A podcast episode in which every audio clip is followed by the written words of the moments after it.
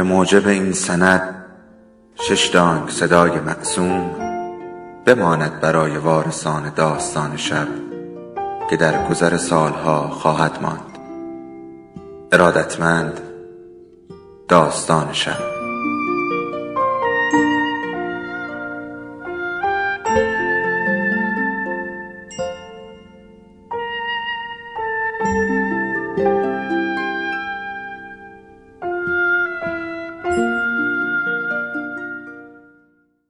یکی بود یکی نبود. در کوچه کسی نبود. روز دوم.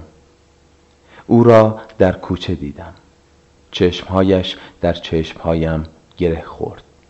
از کنار هم عبور کردیم. ضربان قلبم تند شد. بیشک ضربان قلب او نیز تند شد. ایستادم. برگشتم تا دوباره او را ببینم.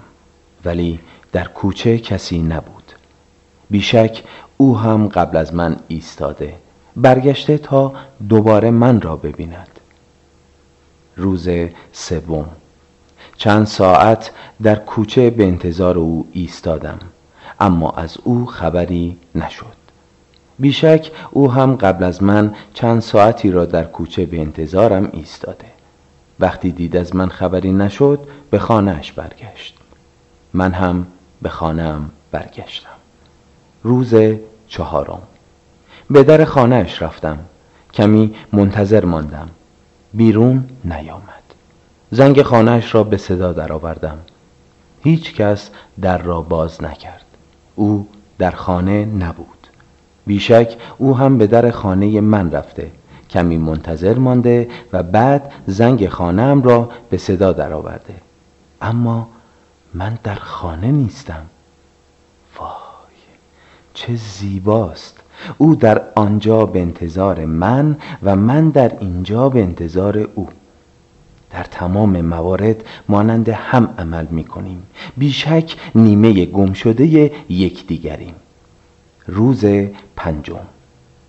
با خود گفتم اشتباه دیروز را تکرار نکنم و به انتظار آمدن او در خانه ماندم. شب شد. او نیامد.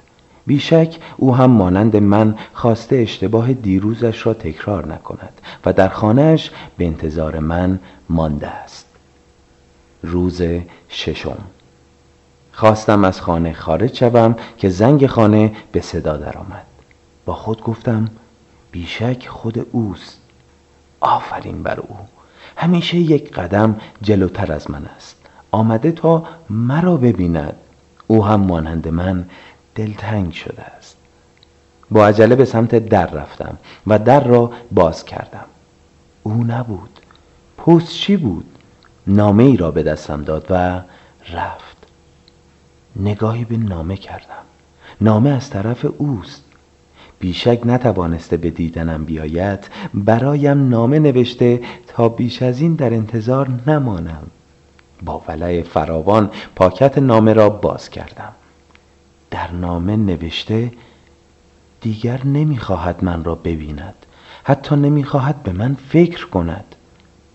او نوشته که کاش پایم می شکست و آن روز از آن کوچه عبور نمی کردم کاش هرگز تو را نمی دیدم و در آخر نامه هم نوشته که دیگر هیچگاه به دیدنم نمی آید نه اینطور نیست. بیشک او اکنون در خانهش به انتظار من نشسته است. این نامه را هم نوشته تا من به دیدنش بروم.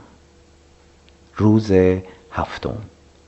مانند روز اول با سراوزی آراسته و حمام اتکلون از خانه خارج شد.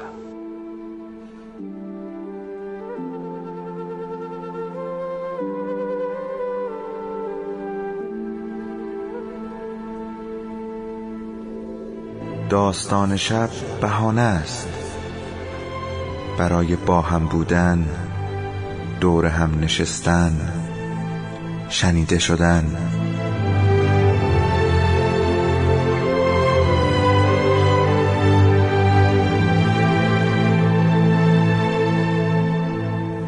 صدای افسانه ها رو میشنویم